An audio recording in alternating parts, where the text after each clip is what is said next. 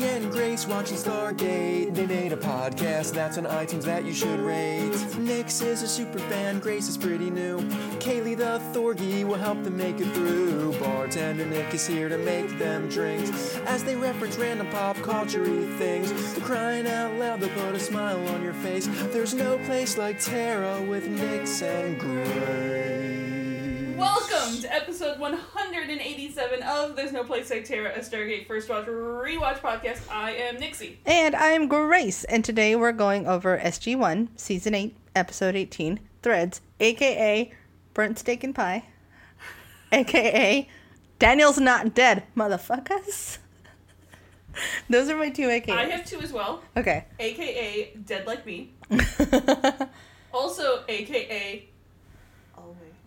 Oh, always. Which I'll get to. Let's uh, roll the tape. Roll the tape! Um, anything exciting or pop culture happen to you? Actually, yes. So, one, so Jesse and I have decided to start taking two hours out of our weekend to slow down, regardless of what we're doing. We sit in front of the couch and we watch TV. We are currently watching X Files. Yes! and we have decided that you are wrong to not love horror movies considering how much you love X Files. I know, it's. I'm, It does not make any sense and you are wrong. Walking contradiction. um, I do have some sad news. Yes. Uh, we were not able to get through the second episode of Farscape. oh, But the problem may have been that we tried to watch it after watching two episodes of X Files. yeah, don't do that. So They're instead, very different shows. yeah, and we were like, I can't, my brain can't do this right The now. production quality is very different. Yeah, uh, it's hard to like Ben Browder. Really? He's a little bit tough to like. He has, Interesting. he's got a bit of a bro ness to he him. does have a bit of broness. Now, again, He's a broness here's a brother. question for you: yeah. Is that Ben Browder, Mm. or is that the character? Well, here's here's what w- the we didn't consider that.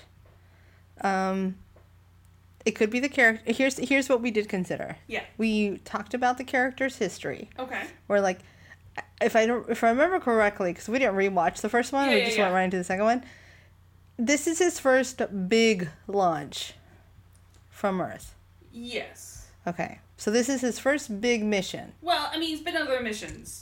Right, This but this like- one's like the pinnacle Yes, of like yes. first man on the moon style. Yes. So this is his chance to prove himself Yes. to his dad, Uh-huh. who is Mr. Badassery all day long, Who every day. is Mr. I live my entire life trying to impress my father and will never actually happen? Right. Yeah. So so there's some backstory there that makes it appropriate. Um, also, some of us may remember how much I hated Daniel in the beginning. Yes, you super did. so I'm reminding myself of that. Uh-huh. Um, we are going to give it another chance. Yeah, you it just wasn't the right spot, but we are on X Files, and we, I will fill Listen, people you're in. going from Fox Mulder to John Crichton. Like that's Yeah. not an easy. Not the right. Yeah. No. Um, I would say next time start with a Farscape. and then go to the the X Files. X-Files. That's a good idea. Yeah. Um, I'm waiting so you get to Fluke Man on X Files, and then you'll realize what actually traumatized my childhood. what season is that? Oh, it's in the first season. Oh, okay. Oh, it won't take you long. We we just got through the super fun gross one, um, That's literally like every third episode of X Files. involving livers. Oh yeah, yeah, yeah. That one. Yep. So here's what I like about X Files. It plays out like the TV version, and I realize that X Files came out before, so this is very backwards. Yes. It plays out like Lore, the podcast. Oh yeah. It's like, hey, here's this creepy story of things that have existed forever. Well, and it's also again came out well beforehand, Mm-hmm. but it is very supernatural in like that. oh yeah, first it's a procedural. Well, but the first couple episodes are very monster of the week. Mm-hmm. Is very sort of insular. It's not necessarily serial. Yeah. And as you go, you get more and more, you know, saga episodes. oh yeah. More and more overarching story episodes, mythology episodes. I dig it. Call 'em. Um, there's a couple times where we yell at the TV, Oh, 100%. and we're like, "That's not how you do that. That's gonna continue. That's not the thing there." It's gonna continue. but yeah, it, I, I feel to me it has the very much the same arc that because I know you know Supernatural so well, that Right. Supernatural has just in that the first seasons of a lot more Monster of the Week. So they're gonna get Impala soon. yep, they're gonna Okay. get Impala soon. That's what they're gonna cruise the country in. Yeah. And uh, I mean, could you imagine Yeah. Fox Mulder meeting up? I'm in it. I'm there. I'm digging it. That would be amazing. There are. I know that the show came out a lot bef- before and I guarantee Stargate. you that fanfic exists. and I would like to read it. Yeah, I, I know that the X Files came out before Stargate, but there's a lot of like, hey, look, if you squint, there's a Stargate in the back. It's not. You know, it's funny. It's not that far before. oh, really? I oh, okay. What 2001, 2002, or n- 91, 92, and then like Yeah. 97. Yeah, So like it came up beforehand, but not like a hundred years beforehand. beforehand. And then I, you know, so I'm watching it, and I'm enjoying it, and I'm like, God, why did I hate these as a kid? Because, and it wasn't even hate because I didn't know them, but it was like, Yeah. oh, this is on. I can't watch something else for an hour. yeah, and meanwhile we're watching them far younger than we should be. I mean, I I wasn't don't that know. much younger than I should be, but my brother was. yeah, that's fine. He's he's made it through somehow. He made it successfully. It was fine. This is you gotta listen to those sometimes. But guys, younger. this is a Stargate podcast. This is a Stargate podcast. So, uh, oh, I was trying to think. I didn't do this week. I Um, mean, you nerded out in, on cars. I mean, I nerded out on playing Zelda. Oh, that's a thing. Yeah, I did. Oh, we should on- share what happened last Sunday because we both had things that we needed to be doing at around three o'clock ish. Oh, yeah. So, guys, after we, so this is our block of time where nobody's allowed to bother Grace and Nixie because Uh-huh. we're podcasting. We're recording. and we're recording I'm and putting quotation marks up Yes. for the podcast people. yeah, and we're recording, and so it's like nobody talked to us for five hours. off, The, everything's on airplane mode. Nobody talked to us because we are purely d- diligently recording, even though the record is an hour and a half at longest. Nobody bother us. We're busy recording. Because then we have to watch the next episode. Yes. So please, ads. guys, if you could just not, we're we're booked. We're booked every Sunday. Please don't come bother us. You know, So- loved ones or whoever. So bartender Nick gets off work about three o'clock. Yes. And then I had plans to hit grocery shopping at And be around three three thirty to Yeah. four. Yeah. Um, so bartender Nick and I bought each other uh, combined a Switch for our birthdays Uh huh. last weekend.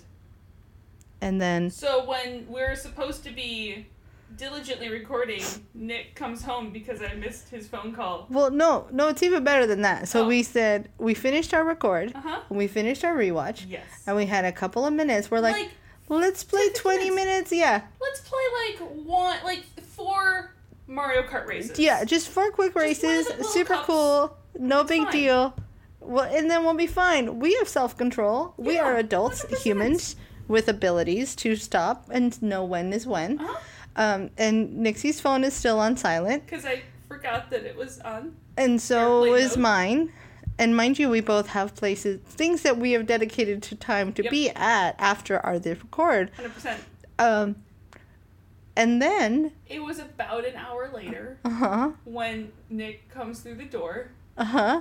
And we're like, we're we're not, we're not. We're like you would have thought we were doing coke.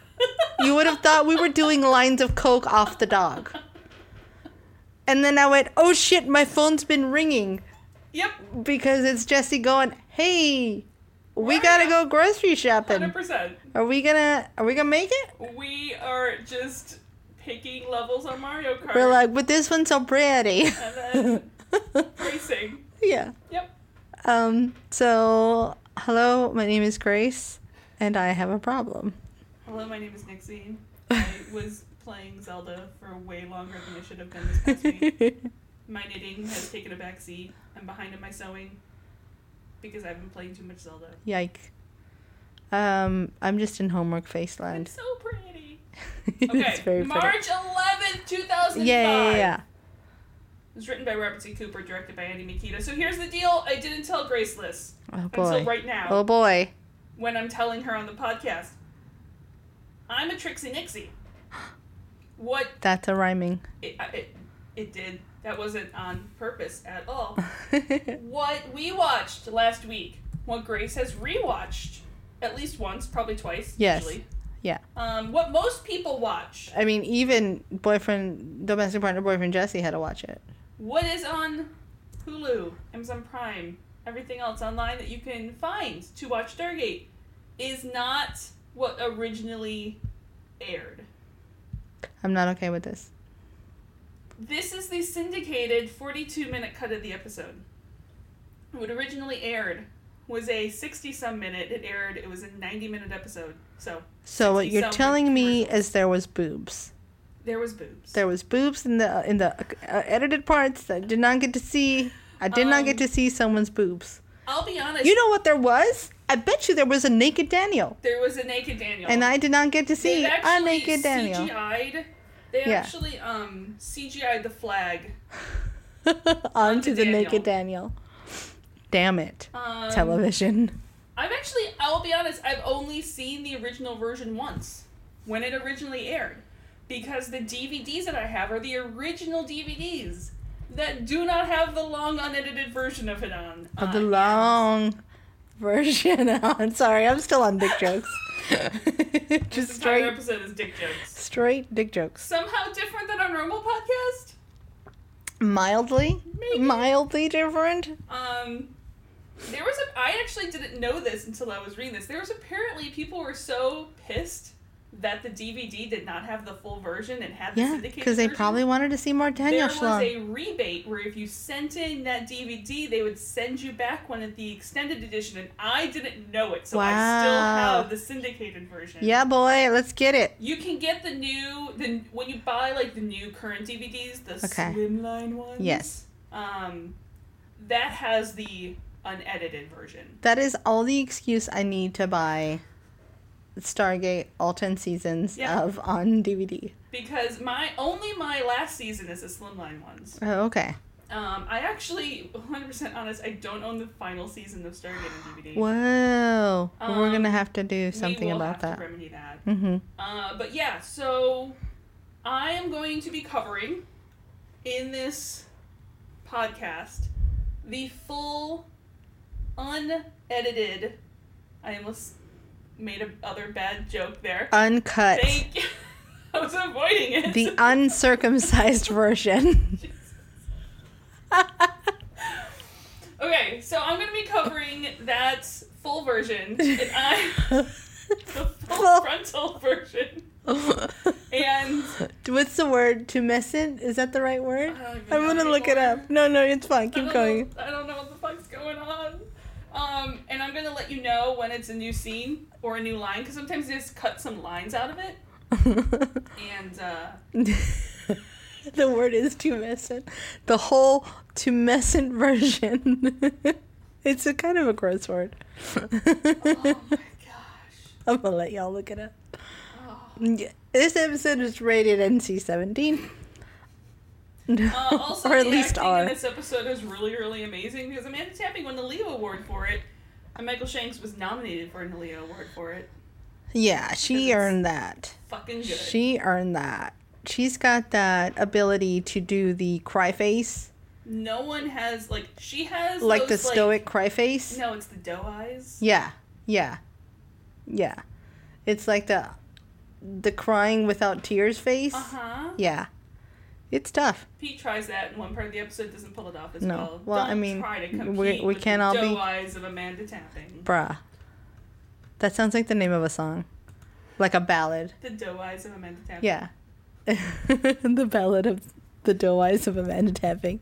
So two uh, two guest stars, the two ones that we meet for this episode.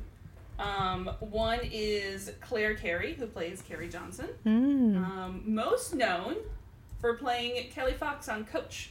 Oh, okay. She was the, the daughter, Yeah, yeah. if you ever saw Coach. I did watch Coach. Uh, I lived in Minnesota while that was on. It's quite popular in Minnesota I believe that. because that. Because football. And then George Dun Dunzunza. I'm sorry, George. Dezunza. Thank you. Dezunza. He plays Jim slash spoiler Anubis. J- Jim you- Nubis. Janubis. That's officially his name now. Jim Nubis. You may remember his voice. He was on both the Batman and Superman animated series as the ventriloquist and Perry White, respectively. You know, you can. The laugh is recognizable. When Yeah. he laughed, I was like, "Why do I know that Uh laugh?" huh. It's a creepo laugh. Not everybody can do it. You may recognize him slightly more, though. Ooh. Uh, he played George O'Malley's father on Grey's Anatomy. he does, Big George. I do know him I from didn't know that. his name was George, too. I think I think it's Big George, and he ends up having a heart attack, and then so George is kind of like always treated shittily by his brothers. He's got a bunch of brothers, and he grew up in in Northwest America, just south of of where we film here. Okay. Um, and so, but he's like the one kid who's a doctor and not like a hunter and like wilderness man, and Yeah. they're like, dude, come on, you're a big butt face and he's like no i'm gonna save our dad and you're all assholes and i'm in charge I here picture this already in my head. yeah, that's it. The end. So- We start the episode with a syndication version, a new scene Mhm. between Ba'al and Anubis, and basically Ba'al is called out. Anubis, whose body is already dying, like Mhm. he do host already, because Yeah. of like the poison that he just leeches into his hosts. Whoa. So he knows that Ba'al helped SG1. And Ba'al tries to be like, What? Defeating the replicators was way more important. I just made a judgment call. And Ba'al's like, No. Uh, I'm going to take the device. Mm-hmm. And I'm going to uh, basically destroy everything in the galaxy. And you're going to have to watch. And then I'm going to destroy you. Because Ba'al doesn't know what Anubis's grand design is. You, you know, there's a lot of that in in uh, Stargate where the punishment is you have to watch me do things. Uh huh. It's like it's repeated in this episode. It's uh, in this very same episode, and then we see it also in Atlantis, um, with our um, Atlantean. With our other ascended friends. Yeah, and it's like, you know, for people that are higher beings, and not Anubis excluded in Yeah. this particular situation, we're real petty. Well, yeah, people who supposedly have gotten there by reaching enlightenment. yeah, petty as fuck. Petty as fuck. Yeah, it's like, hey, I'm super enlightened and all this thing, but also let me rub your nose in this for a little while. So at the SGC, Sam comes in from the control room through Hmm. the briefing room and sees inside Jack's office through the little mappy window. And Jack and a woman that we haven't met yet, hmm. very friendly. I mean, nothing untoward, but very friendly. Yeah. She's leaving the office, and soon we learn that that is CIA agent Carrie Johnson. Carrie Johnson, CIA. That's the spinoff that should happen. I mean, it sounds like a TV show. It's you know, it sounds like the right space for it too. That you know, that early two thousands, Uh huh. strong woman, Yeah. badass, but she's got this weird luck with love. Uh huh.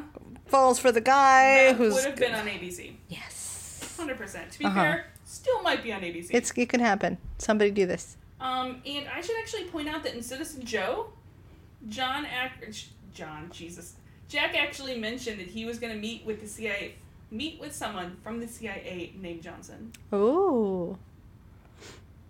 I'm gonna leave the Johnson joke alone. Please do. Uh, they were going to meet about the whole Kinsey Goa'uld thing. She's heading up the investigation for the Goa'uld that are left out there because of the trust are dumb. yeah. And it's been a week since Daniel and Jack doesn't want to hear it. Yeah. Uh, they all know. Jack and Daniel, Jack and I are in the same camp Hundred percent, you are. as far as like, don't talk to me. Daniel's not dead.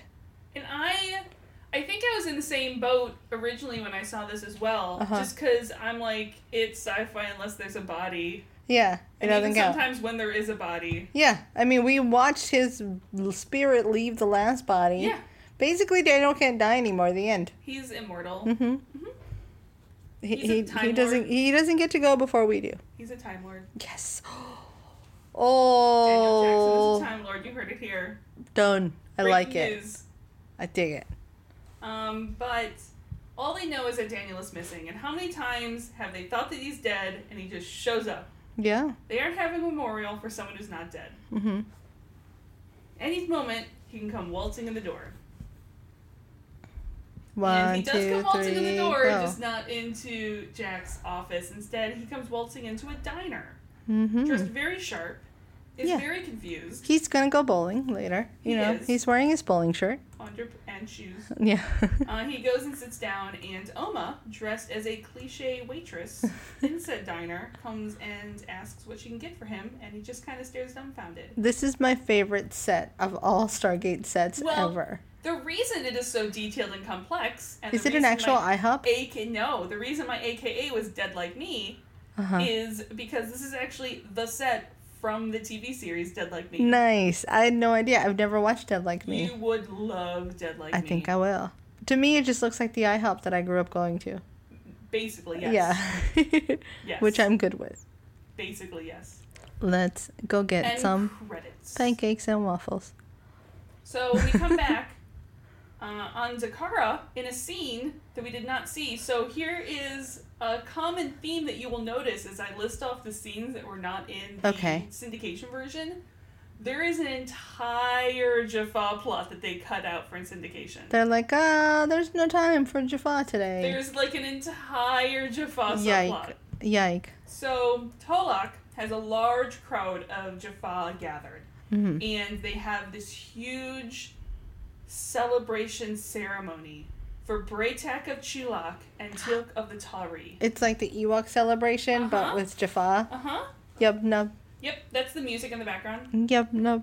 And Which I do find interesting that Teal'c is now recognized as being from Earth and not Chulak. Oh, yeah. Well, yep, that makes sense. That checks out. Um, but they are honored or given the highest honor that any Jaffa can know. They're Wow. essentially knighted as the blood kin of all Jaffa. That's pretty sick. Mm-hmm.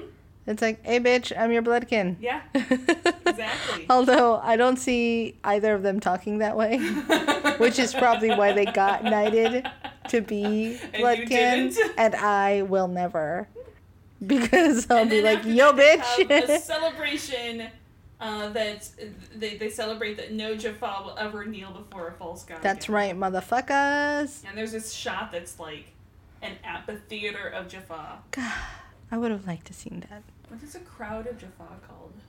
We've we talked about A before. murder of Jaffa. I think we had another name for it at some point, but I like murder of Jaffa. It just feels appropriate. Murder. A murder.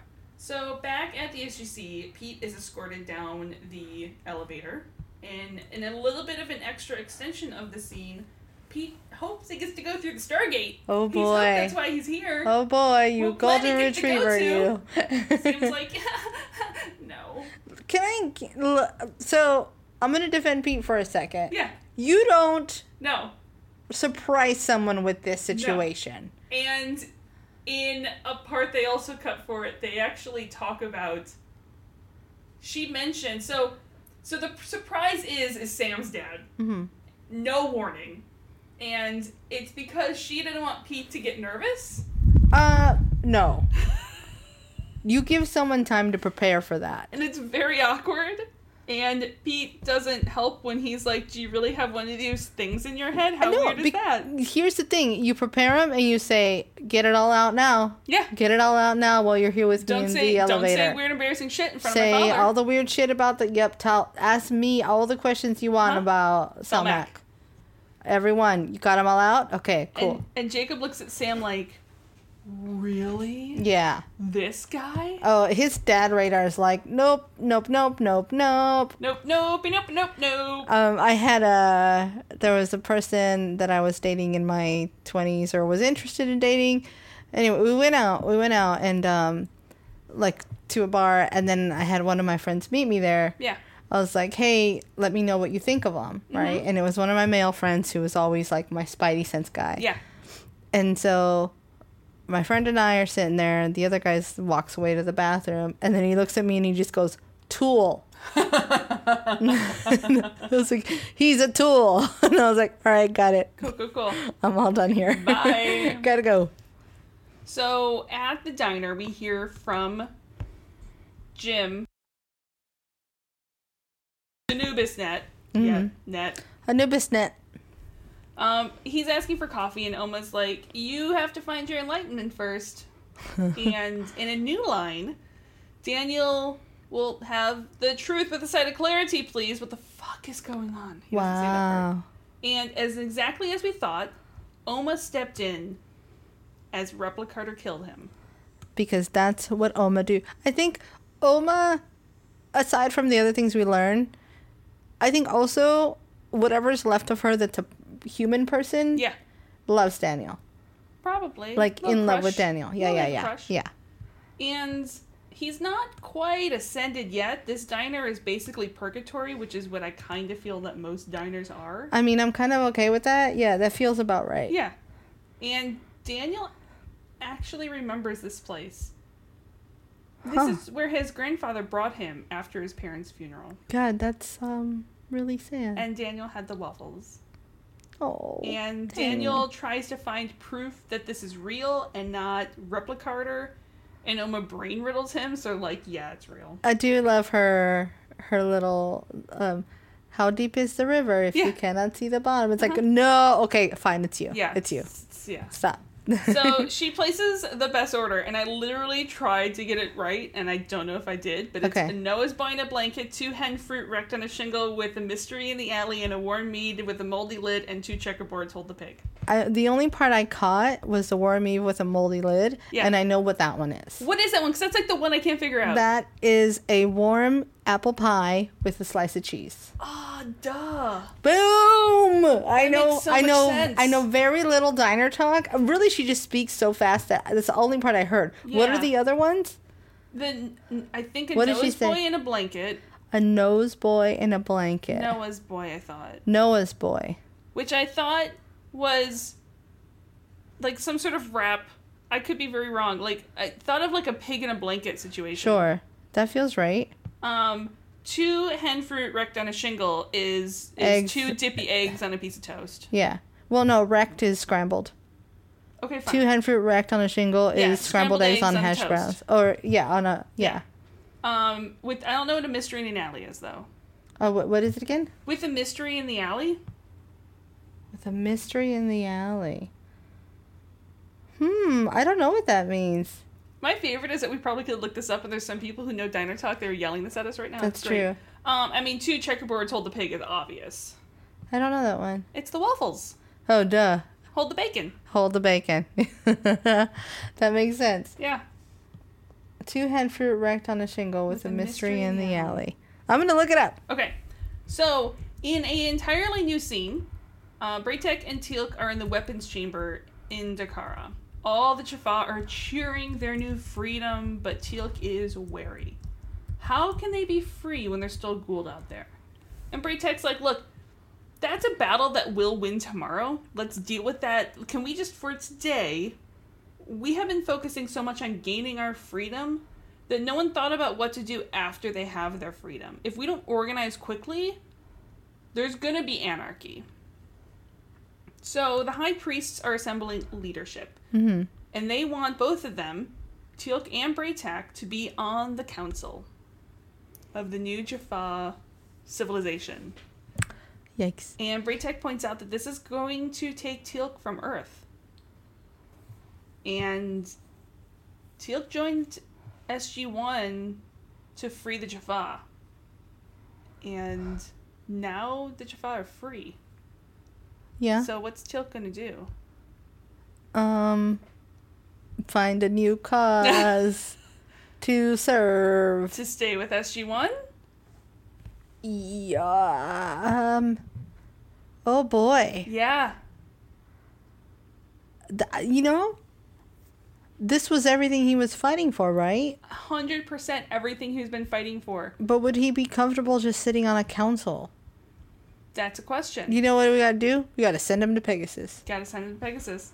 Um, Um, Noah's boy is a slice of ham. The blanket is a sandwich. Oh, okay, that makes sense. Um, and then the mystery in the alley is hash, oh, according Okay. to a website. okay. That's all. Well, both all those make sense. Yeah. Yeah. the only one I knew was an Eve with a moldy lid. And that's because I've always wondered how you order that. Because I have never had apple pie with cheese and I want to try it. I haven't either, and I don't know how much I want to try it. I want to try it. I love cheese on almost fucking anything, but somehow I think you eat it along with, not like in one bite. I don't know. I don't know. I've seen it just like on top. Yeah. But it's never melted or like, anything. Apples and cheese go together well, so Yeah. in, like, intellectually it makes perfect sense. Let's just talk about food for the rest of this podcast. That's fine. Let's It's really like it's not a huge episode anyway. yeah, it's not, that super important. really I mean, whatever. happens in it. But the new the Jaffa are actually going to build a new homeworld here on Dakara, and they're going to build a great city to be their new capital here. Mm-hmm. So back at the diner, Jim gets up and comes to chat with Daniel, and he recognizes Daniel from the paper that he gives, Yep. The Ascended Times, and has a photo of him with the headline "Jackson still undecided." Hmm. And other headlines read Diner to be given infinite status. Ethereal awareness seminar to be held in Talnek Quadrant. Yoga, not a path to enlightenment. and the best, Wraith on the way to Atlantis. Oh, I was wondering. I was wondering. I was looking for that and I did not see it. Wraith on the way to Atlantis. Damn it. The bottom article is Anubis plans to retake Dakara and exclusive information on his quest to destroy all life in the Milky Way galaxy. He's back and he's better than ever. Super, super cool. Yeah. Everything's fine. So in the commissary back on Earth, Jacob and Sam chat. Um, Jacob is going to visit Mark and his grandkids, Mhm. and also apparently Jacob has not said anything in the two hours since Pete has left about Pete. Yeah, that's a that's a sign. He's like, no, I said three words. Yeah. He seems nice. You might as well have said he's the worst. yeah. He seems nice is he's the worst. he seems nice. Yeah. Not I don't know. He's like, if it look, if it makes you happy, that's all I care about. That's worse than he seems nice. Uh, Selmak liked him, which we later find out is complete bullshit because Selmak's in a coma. did. Yeah. He's not dead yet. Well, sure. he's just in a coma. You know, So he has that going. Selmak in a for him. coma. I know. I know. It's serious. Will he So Jacob gets up to leave because he's tired and wants to crash early, mainly because he's, you know, He's dying, lies are so hard to tell all day about how much you don't hate a person. basically. So in another new scene that I really New wish you'd been able to see, Damn it. Yeah. Uh, you hear Jack's cell phone ringing, and you see Jack reach over the side of his bed to look for Uh-huh. a cell phone that's on the ground, and he picks it up, and it's Sam hates to wake him, but they have a problem in Jaffa Land, Oh. and we see him waking up, sharing the bed Of course. with Kerry Johnson. Of course. Yep. You know, when I saw them at the barbecue, I was like, they fucked. Oh yeah, Yeah. hundred percent. Yep. So at the diner, Daniel gets his waffles. and In the morning, I'm making waffles. Points out the whole like Anubis thing going on. She's like, "Look, I know, but I can't do anything about it." Yeah. Daniel has every intention to go do something about it, but he can't leave. He's not ascended, and if he leaves through the door, it's the opposite of ascended. Yeah. It's not ascended. it's descended in a bad way. Um, look, like just because you're ascended doesn't mean you can help everyone. right. He's like, no, but I But can it- ascend and then take human form again. He does the the whole Thor thing. He's like, does it though? Does it? Does it though? I mean, I feel like it does. and uh, she's like, yeah, you can do that, but you can't have that paper. You're not going to remember any of this. And good fucking luck ever ascending again, because I'm not going to help your ass a third time. Won't you though? Won't you? Yeah, I mean, That's my favorite. Just go to now. It's like, is it though? uh, is it? Just a constant like questioning, like the, the the fake nice questioning of something. It's like, Is it? m- is that is that the point? In the new tail end of the scene, he sits down to begr- big, big, big, Bridibber there. begrudgingly Uh-huh. eat his waffles, Yeah. but he has no syrup. And so he goes to a few tables asking for some syrup, introducing himself. They don't respond to him. Because they're all assholes. Uh, Oma brings him and notice that none of these people are going to talk to him, she says, because he's not one of them yet. Because they're asshole ascendeds. Because apparently being ascended means you're a jerk. Yeah, and then some of them are actually ancients, Hmm. and they're just watching him, Mm-hmm. just like they're watching her, and they always are. Yuck. Who watches the Watchers? So back in the SG1 briefing room, Okay. everyone but Daniel. Mm-hmm. Uh, Jack has some great scribbles in his reports. Like if you look Yeah. at his sheet, it's just covered in notes Doodles, doodles and or whatever. highlighter. He's the guy who goes a little too overzealous with the highlighter. I love highlighting. um, If you highlight the whole page, then what is the point of highlighting? because the important part then is the non-highlighted part. Fair. You just reversed highlight. It's just called reverse highlighting. Okay. Um, he's like, look, I really wish we had gotten rid of this weapon when we had the chance to get rid of this weapon. They're like, yeah, we uh, we get that, but like replicators, they kind of were a bigger problem at the time. yeah. Um, but now that Jaffa has something button, so that's cool. And why don't they just destroy it again? Jack's like, like now. Is that can't we just? Because I want it, basically, is what the Jafar. Yeah, basically, Bra'tac's like, look, with, with this is a symbol of our freedom now, mm-hmm. and we understand and revere the power essentially the device has. And this device is going to help ensure we continue keeping our freedom. yeah. and everyone's like everyone else including teal'c are like yeah no one should have that power Right. Yeah. But I want it. But I want it. That's really what this comes down to. and in a new tail end of the scene Uh huh. sam's cell phone rings Oh. and she picks it up and like sort of blushes and just kind of like turns it off and puts it away again and look they're all in agreement except for Bra'tac. the weapon has to go and we get a teal'c indeed hmm and There's a lot of cell phone rings in this episode. Yeah. And uh, they're, hey Jacob, you know how the Tok'ra and the Jaffa already hate each other? So why don't you guys go tell the Jaffa they can't have their new destruction toy? That'll go super well. Well, that way it saves face with Earth. hmm Earth doesn't have to ask the Jaffa because we still like each other. Yeah, yeah. I mean, they already don't like you. It's got nothing to lose. Exactly. And Walter then comes in. There's a um there's an urgent call for Sam. Yike. And you can tell it's Pete. Like you can You can tell. Well, I don't know, but I feel like if the first call was Pete and then Yeah. he called work, uh-huh. it's like, bro, Yeah. unless you're dying, Uh-huh.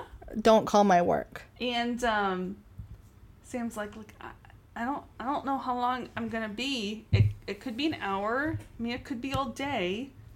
Like Your just don't know." desperation is showing. Yeah. And then then Uh, let, let's talk about this for a minute. Wait. Because I think. Okay, fine. I have to say the last part Okay, before okay, the end of the okay, okay. because then she goes, "Yeah, me too. Bye." And I'm assuming he said, "I love you." Yeah. And she's like, "Yeah, me too. Uh Bye." Gotta go. Yeah. Oh. Here's the thing Uh-huh. I've been in a similar situation As have I. where there's someone that you're kind of dating and you're like, I, I haven't figured out how to get out of this. Uh huh. right? That's enough on its own. But then we are busy working women with careers. I give people my cell phone number. I give nobody my work phone number. Yes. Nobody has my work phone number. This person called my work. Yes. This person called my work and it was like, hi. And I was like, no, no, no. No, You don't get to do this. Cross the line. Now, I give Pete tiny bit more than that because they're like fucking engaged. Still no. Unless No. someone's in a car crash, unless the house is on fire. Well, I, I'm, No. I'm I'm saying it is it is not creepy Uh-huh. that Pete knows her work number. sure. Yeah. If you're like slightly dating someone and they know your work number or have discovered it on their own, Yeah. that crosses a line Not somehow. cool. Yeah. But Pete, I'm assuming, has the work number for emergencies, Right. but has abused the number in this case. That yeah, and I think that's where that's all of my hackles go up. yeah. I'm not cool with any of that. Well, and it gets even worse when you find out why he actually called. And she comes back to the table, and Jacob's like, uh, weren't you supposed to meet Pete at the florist this morning? He's, she's like, yeah, no, uh, nope, nope, nope, not, n- nope. That's not me. That's Jacob's a difference. Like, no, you were. You told me you're gonna pick out flowers for the wedding. There's always the one person who's like, "Hey, shut up." That's what Sam's does. Yeah. He's like, shut up. There was a one time I may have told this story before. Yeah. One time, I was at the mall. Um, could have been more than thirteen. Let's go to the mall. I mean, California girl. yeah. So thirteen, I'm at the mall, um, with my cousin, who's not my cousin, but my you know It might as well be cousin. Yeah, my cousin who's same age as I am. Um, and then our moms are there because that's who brought us to the mall. Of course. And so we're doing the thing where I'm like, walk ahead. I don't want to be seen with my Uh-huh. mom. Yep. And so I'm walking ahead, I'm walking ahead, and we're looking at these guys and we're passing these guys. And my mom's like, Grace, Grace, come look at this thing. And I'm ignoring my mom. Uh huh. And Annette's like, hey, I think your mom's calling you. I was like, shut up. and she thinks I didn't hear her. Uh-huh. She think, she's like, Gracie, your mom's calling you. And I'm like, fuck my life. fuck everything. But it's just that, like, hey, hey, shut your mouth. Yeah. Hey, just uh, shut I, your mouth for a um, minute. I never did that because I was never embarrassed by my mother. Oh, that's a great thing to say. I was not embarrassed by my mother. I was just a shitty teenager who. yeah, I wasn't that part. I- that's what it is. Yeah, I legitimately never pretended not to know my mother, I don't think. Mm-hmm. Yeah. Because I'm apparently an angel child. Here's what I love about my mother is my mom understood Yeah. what was going Oh, on. 100%. And at some point stopped calling my name because my mom is so cool. that is pretty cool. But Annette did not figure that out. That my mom and I are connected, and I was like, "Mom, there's Oh. boys here." Yeah, no, my mom and I connected too. Like, Yeah. we will somehow say things with our hands, like complex ideas with our hands, Sure. and get the point Yeah. across. Sometimes we're even on the phone and don't cheat, Yeah. see each other's hands. That's good times. Anyway, but the scene continues Yes. with Jack like, yeah, no, seriously, Sam, go wedding plan. Like, this is supposed to be your day off. Which makes the situation even more. He's like, no, go pick some flowers. Like, there's nothing for you to do here. She's like, no, seriously, I'm okay. I can be here at work. Also, she probably gives no shits about planning the wedding. A, she gives probably gives no shits about planning the wedding, but B, it's just the idea that she probably purposely said that there was something going on at work Yeah, so she wouldn't have to go anymore. on her day off, so she didn't have to go and pick out flowers for her wedding with Pete. that tells you that you probably don't want to have this wedding. Uh huh. Whether or not it says anything about her loving Pete, we'll find out later. But specifically, if you don't want to be part of the wedding, Um, Yeah. you don't want to have a wedding. You don't want to have a wedding, but I think the bigger thing is like if you then are lying and then going into work in order to not plan That's- the wedding, it's that probably part tells little something. bit more than not having wanting to have a big wedding. Yeah, oh, absolutely. I, I'm just saying the one specific thing is if you're not enjoying planning the Oh. wedding, don't have a wedding. I will say this, having recently gone through planning a wedding, Mm-hmm. sometimes even when you want the wedding, you will not enjoy planning the wedding. But what will they say? I will say this. Did you not enjoy any of it, Oh, or no, I did you? No, some of it was just tough. Well, that's and that's why I said sometimes yeah. you will not enjoy planning the wedding. Yeah. Not all the time. I think it's more of there's a difference between something being difficult Yeah. and knowing that it's worth what you're doing Yeah. versus not wanting to be part of it. Exactly. Yeah. Um, but yeah, Sam sort of death glares her father Yeah. in this moment for like Super cool. blowing her cover. you know she would have been fine sitting in her lab catching up on research Yeah. and saying that it was vital for her to be at work in order to not go pick up flowers. Sure. So at the diner, Oma brings more coffee and she sits because, man, are her dogs tired. she says it so convincingly, too. Mm-hmm. And he gets to the point. Why did she stop Daniel from killing Anubis last time? Hmm. And look, Oma says, you're going to be stopped either way. Right. It's better for Daniel if Oma's the one that stopped him. Be- he's like, so you can leave me naked with no memories on a planet? She goes, look, Look, you could have stopped at naked. Yeah. not the naked part, but the other part. The idea that it was Oma's idea that he was left naked on the planet. Yeah, it's just for funsies. That's probably. She doesn't like to return, and you know maybe there's something more poetic about it than that. She's like, "You're brand new into this Yeah. world again. You're born into it naked Yeah. every time." Um, But still. but then you know, there's just the added fun of it. Yep. so, you know, she doesn't just like. It's the whole. Okay.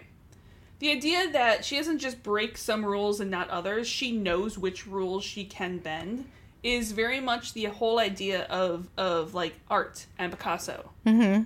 Picasso, when he drew lifelike, was fucking amazing. Yeah. He is like he can get all the fucking detail.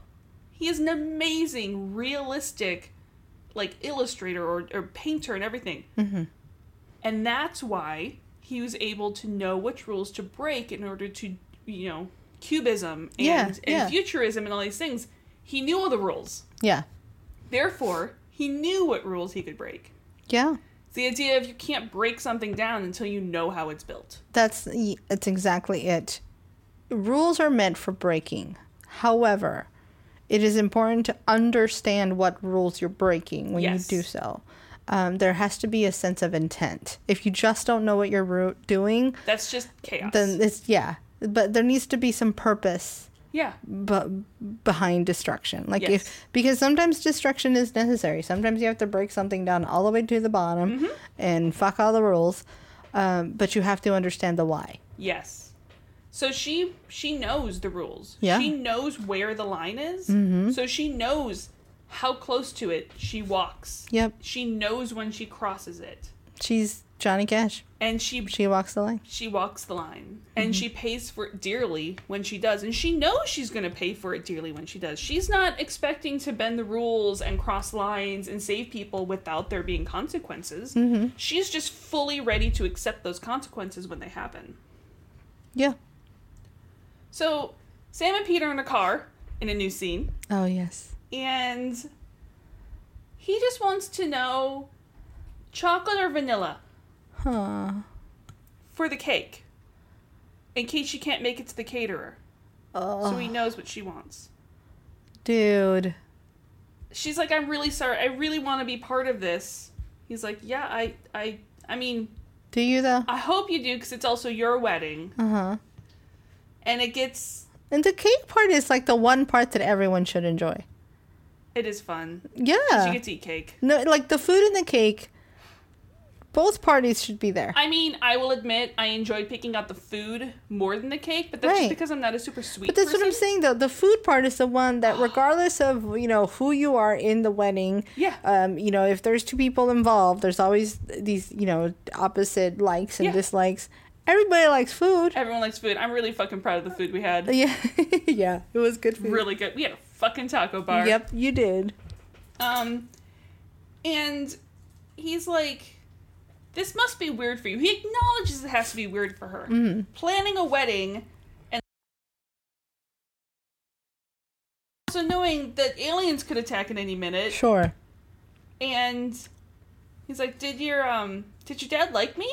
Oh, don't ask that question. He's don't really ask that hard, question. He's really hard to read. Did your dad like me? She's like, Uh, "Yeah." He said you were nice. Uh huh. Selmak thought you were charming, Uh and Pete has a surprise for her oh, is this a surprise that I see? That we see? in Jack's office. Oh. Um, Bra'tac admits the the council is unwilling to destroy the weapon Mhm. because they think and they fear it's going to weaken them in appearance in front of the Goa'uld. It's become this token. It, it's not even about what the weapon is anymore, but it's become this symbol. It's the, yeah, it's the symbol. um, and so if they destroy the symbol, they destroy. They they haven't had a chance to build up what the symbol stands for yet, so they can't destroy it. well, it's like Earth's um, ancient chair in Antarctica, but like on a galactic destruction Sure. level. Yeah.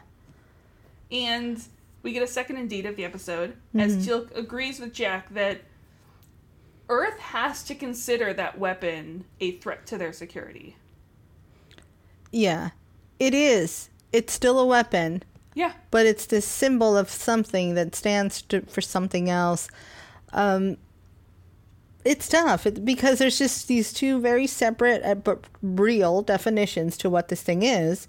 And one of them drives you to think, yep, we got to get rid of it. And the Yeah. other one's like, no, we can't get rid of it. Yeah. um, you know, if we learn that the Statue of Liberty was going to destroy Earth because it's filled of some whatever or something, Yeah. It wouldn't be an easy like, yep, kill it. Yeah. You know, I just don't know that it would. Well, and it's well, I, it's also the concept of, you know, would Jack give up? Think think a more in universe example. Would Jack give up the chair in Antarctica right? if the Jafar like, no, you can't have that chair? Yeah. No. No. Not gonna happen. So Bra'tac, um, Bra'tac was able to convince the council on this though. Mhm. If they kill Anubis, then they will take a second look on destroying the weapon. I, I have to correct something only because the way they said it is so much. It just it's it tells a lot of the character. It says when they kill Anubis. Yeah. We will kill Anubis. Yeah. Then we will destroy it. Yeah.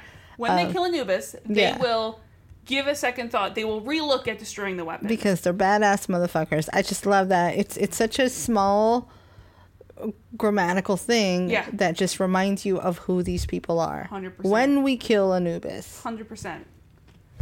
Um, and destroying Anubis is going to be a uniting factor Yeah. for the Jaffa. Uh, and word has it that the rest of the Predators are on Tartarus. Hmm. You know, a planet whose name is very.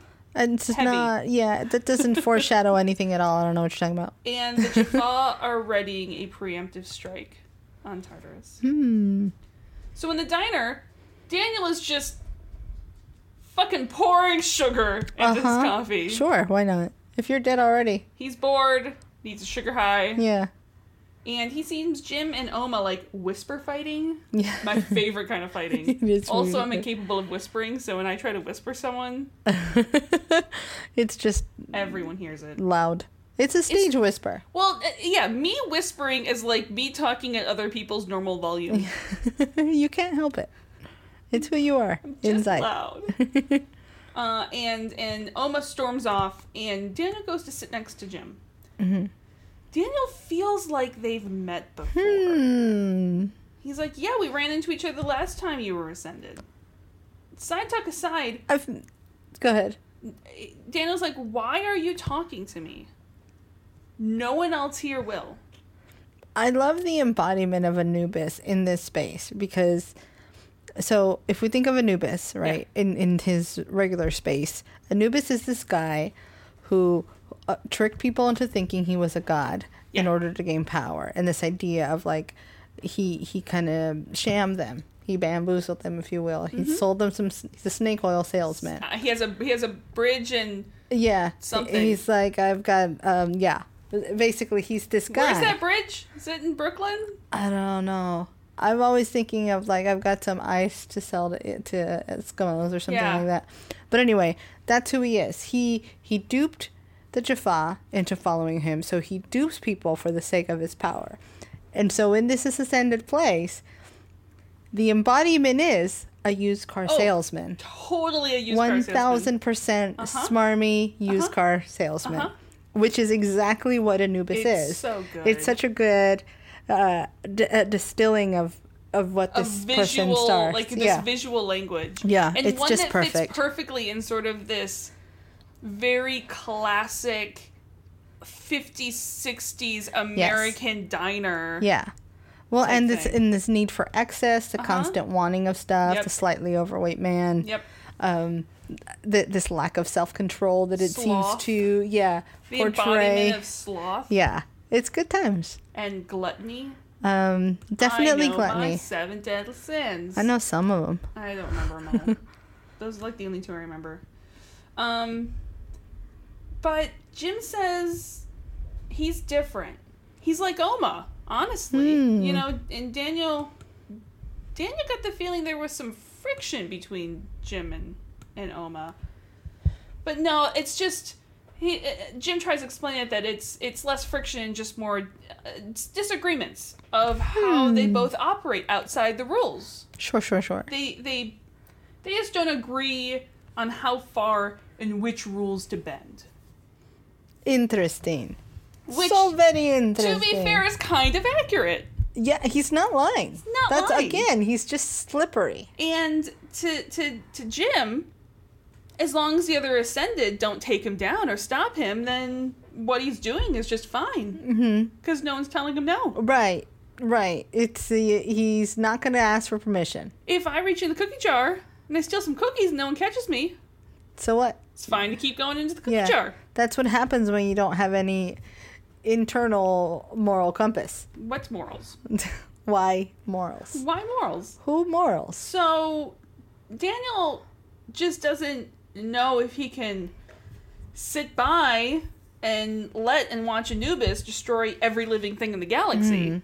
And yeah, Jim's like, that's uh it's tough. Did you see the paper? Yeah. By the way, um, it reads "Secret Plan Revealed." Anubis's dastardly plot to regain ancient weapon of destruction. So again, if we consider what this moment is and who Jim is, this is the bad guy monolog Uh-huh. where you tell the good guys This your plan. This is the Bond villain at the end of the film, Yep. slowly doing revealing. revealing everything before Yes. he kills Bond. so clever. I love it. Jim gives Anubis three to one odds to succeed. Of course.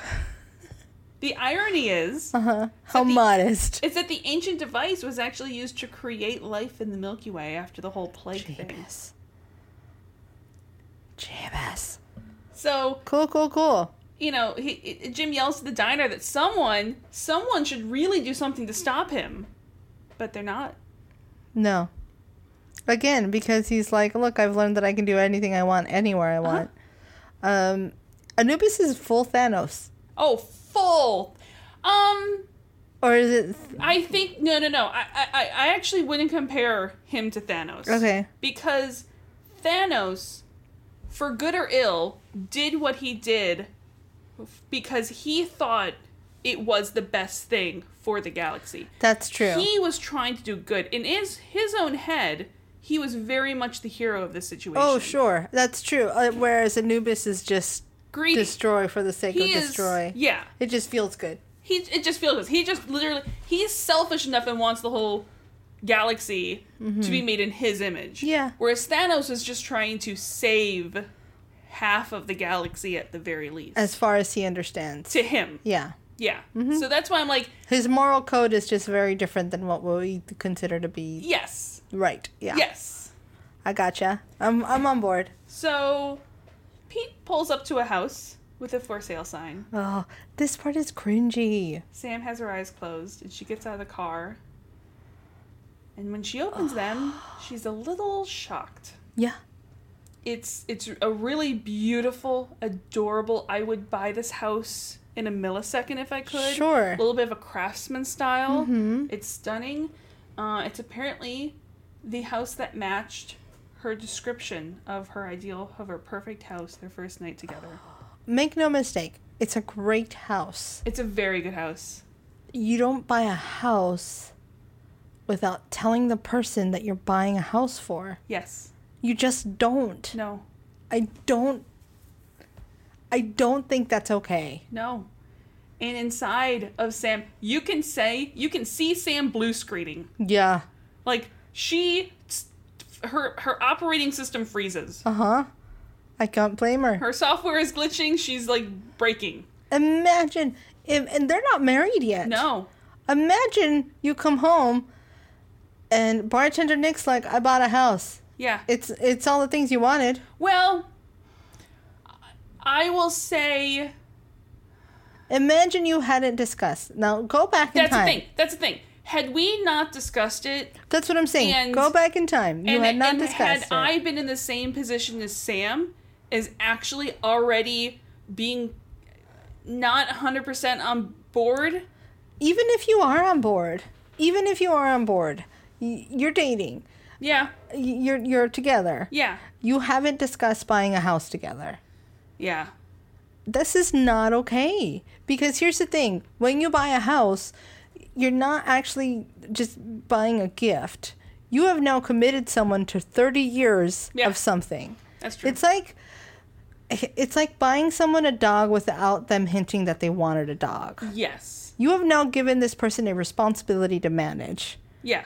that you don't know if they want it or I not. I think more than I think more than that because I have a hunch she owns her house. It's more of like I didn't want to fucking move out of my house Yeah. because I love my it's house. It's like Luke and Lorelai thought- all fucking over again. yeah, again. I thought you were going to move into my house. Mm-hmm.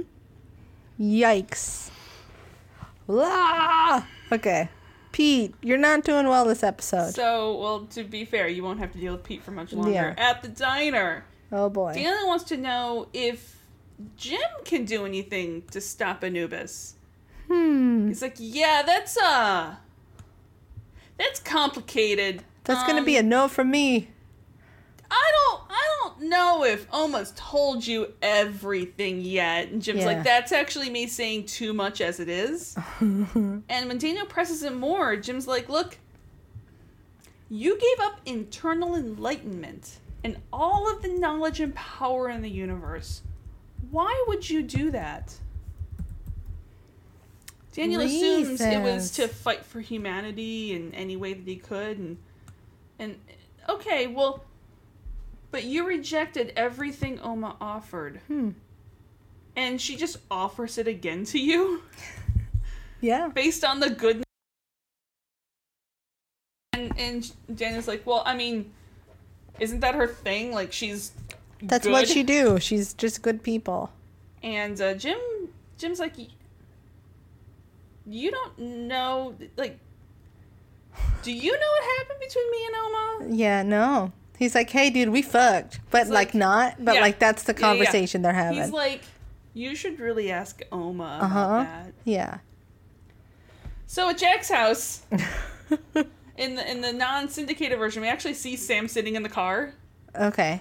Um, but on Jack's deck, he is burning meat on the grill so badly he's just Yeah. pouring his beer I'm really upset about this meat. Because Jack should know better. Uh huh. He should 100% know how to grill meats. Yeah, yeah. It's he literally just has to touch the fire for like a second and then it's done. It's meat. It's well. It's also especially. I have a hunch that Jack would like his steak on the rare side of medium Yeah. rare. Yeah. So just crank up that fire. Do you think maybe he's just awkward with the new girl? Like he likes her, but he's like, I'm safe here. I don't know. I maybe he, he just like forgot about the meat. Like he was, they were like snogging inside or something, and like forgot the meat on the grill. it's possible too. So he's pouring beer on it. Which, also, the tiniest squirrel that has ever existed in all of life. yeah, I could, I would see him. Well, I actually don't know if I would see him with like a bigger grill because part of me also very much sees Jack as like this grill works. Why get, why? I bet he has a nice one in undercover that was even like a gift from like his ex-wife who doesn't see him in a shitty way or Yeah. something. But he's like, but then I have to take it out and clean it and use it. Well, this, like I said, this is the one I almost see him because the way it sort of sits is this may be the same one he uses over an actual fire pit and stuff. Yeah, And this it's is just his like, camping one. This works. Yeah. Why? Yeah, I don't wanna. I'm more of he's pouring beer on the steak. That's fine. I so mean, Sam comes around the corner of the house. yeah, She's really sorry to bother him at home, especially without warning or without calling. And Jack goes, the ins- you can see his eyes going, "Fuck," yeah. and he glances towards the house. Hey, So um, what as he prays brings you here to Qu- my backyard? Fuck. quickly too, so that you can leave soon." fine day shit. and Sam's like, look, I've actually been sitting in a driveway for 10 minutes trying to work up the nerve to talk to you, and honestly, the truth How did is, she not notice the second car? I don't know. Do you think she's just that far in her head? Maybe, Do you think she parked around the corner? maybe. If she Like did say Kerry she parked, parked in the driveway, but Kerry may have That's what I mean. Like Kerry parked around the corner. um, I've done my share of clandestine meetings. You park around the corner and walk. or maybe they met somewhere for dinner, and like her car's still at the restaurant It's or fair, something, possible. like dinner the night Yeah. before. yeah. Oh boy. Um, but the truth is, Sam's like, I've been actually trying to work up the nerve for a oh lot no, longer the than that. cringe. This episode is a lot of cringe. And then she's like, she she goes, Pete, put a down payments on a house. Oh, And Jack I let literal chills. Jack's watching the dot dot dot ellipses and is Uh-huh. like, but Yeah. and genuinely here asks why. Like you, the way that Jack says why to me Mm-hmm. is more heartfelt than anything else he says in this entire scene. Yeah. and uh, and and and Sam admits she's having second thoughts about the wedding. The closer that the wedding gets, the more that she gets a feeling that this is a big, huge mistake feeling. And more glances to the house from Jack, just going, fuck, shit. Um, this is not good. and Sam's really sorry to bother him and and if she doesn't tell him this now then she might never and at that exact moment Yep. is when Kerry Bam, comes bam, out from inside bam. the house. She goes full Kool Aid Man. like they might as well. Uh-huh. Yeah. and she sees Sam and then Jack and just kind of freezes and all sides are like fuck Everyone's just in uncomfortable land. This is all very and you uncomfortable can, land. you can almost see Sam's heart breaking Ugh. You know, And honestly, a little bit of Jack's heart too, because Jack can play dumb all he wants. Jack knows exactly what Sam was about to say. yes. Jack jumped the gun. Jack is also honorable enough that he would have continued the relationship with Kerry had she wanted to, and shut Hmm. Until he got to the point where Sam got with Pete and was like, I don't want to. yeah I'm not actually interested in this. Um, it's it's a tough one because Jack's like, you moved on, yeah so I moved on. Uh-huh. You showed up at my house. I was not parading this woman around you. No, this is very weird and uncomfortable. And then poor Sam also has terrible wardrobe in this episode. Let's talk about this for a second. Yeah, She's wearing a silver skirt Uh-huh. that is a solid two sizes too big for Sam uh huh because we know how Sam dresses. mid two thousand five. Yeah. It's it's they didn't pin it to her properly. It's got a bunch of weird ruffles. And then she's wearing the most like covered up cardigan set in ever. I may have different color cardigan set, but I may have. But it's like it doesn't go with the skirt. Yeah, I may have. Those. It doesn't make sense for the woman who rides motorcycles to be in that skirt. So, uh, well, there's multifacets to Sam Carter. That's just not her style. she is a well-rounded human being. Put her out here in some really cool bootcut denims and She a wears leather that too. and a leather fucking jacket. She wears that too. All I'm saying is that's what she would wear to see Jack. She was wearing that earlier at the house though too. Same day. Yeah. Same day. Yeah. So Jack is like, we were talking about the state of affairs Mm, of all. mm-hmm. That's why Kerry's here with the. And he's gesturing with the beer bottle so that the beer is flying out of the bottle. That's that's the best part of that whole scene. in in a very calm panic. He's he's a duck on the water, Uh-huh. and his legs are like triple Yep. fucking timing What to get I away do? from this situation. What do I do? Yeah. It's definitely uncomfortable. It's definitely weird and he's like, "Get me out. Get me yeah, out."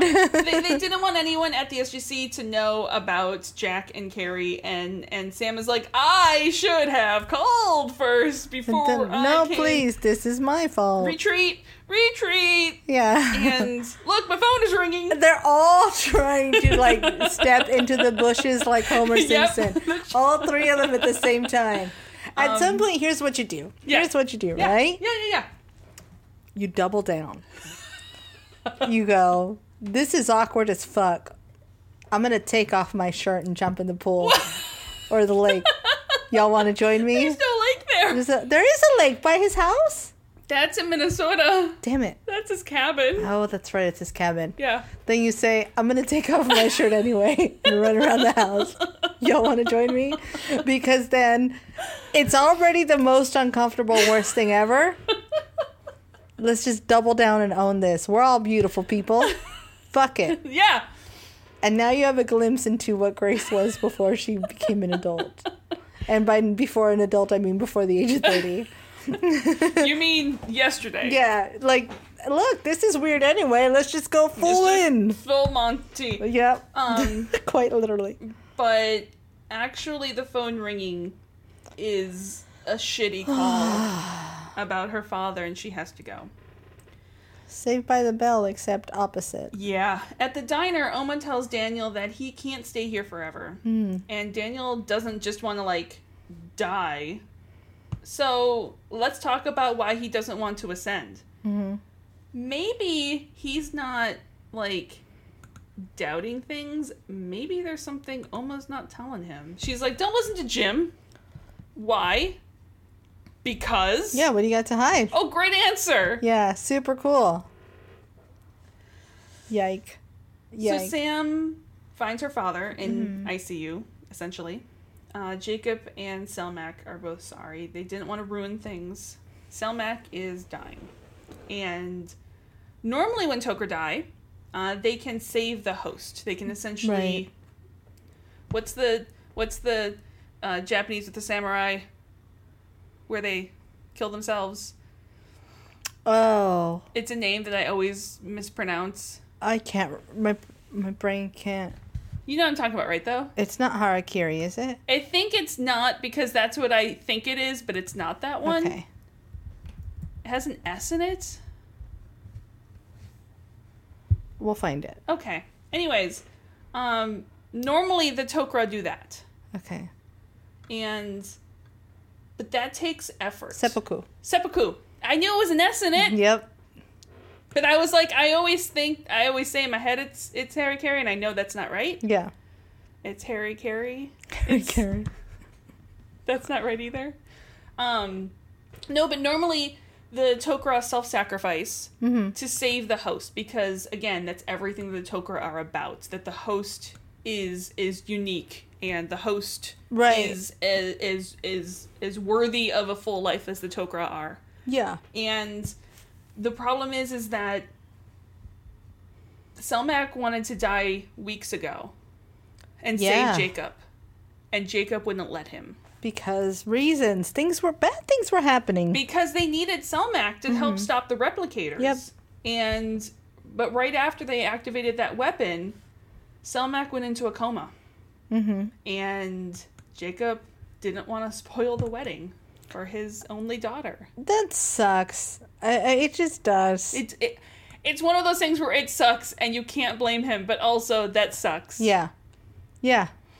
Um, it was just bad timing. There's no good answer to Nope. that. Yeah. And Jacob thought that Selmak could hold on long enough Mm-hmm. but Selmak is about to die. And Jacob is going to die with him. And Sam like Sam's been fighting for this whole scene as it builds, um, but her dam finally breaks at the end of the scene. Because normally yeah. the Tok'ra can remove a Goa'uld, but the problem is they remove a Goa'uld instantaneously, so like before the Goa'uld can release the toxin Whereas that it releases, it dies He's already. he's he's already essentially releasing the toxin because he's Yeah. already dying. Yep. So Jim and Daniel sit next to each other at the diner. Mm-hmm. He Jim's like, you, you she wouldn't tell you, would she? And tells Daniel that he had to find out himself last time as well, and you were just as pissed. Hmm. Daniel's like, what? Like, what? What do you know about Anubis? Jim goes. And It you know, me.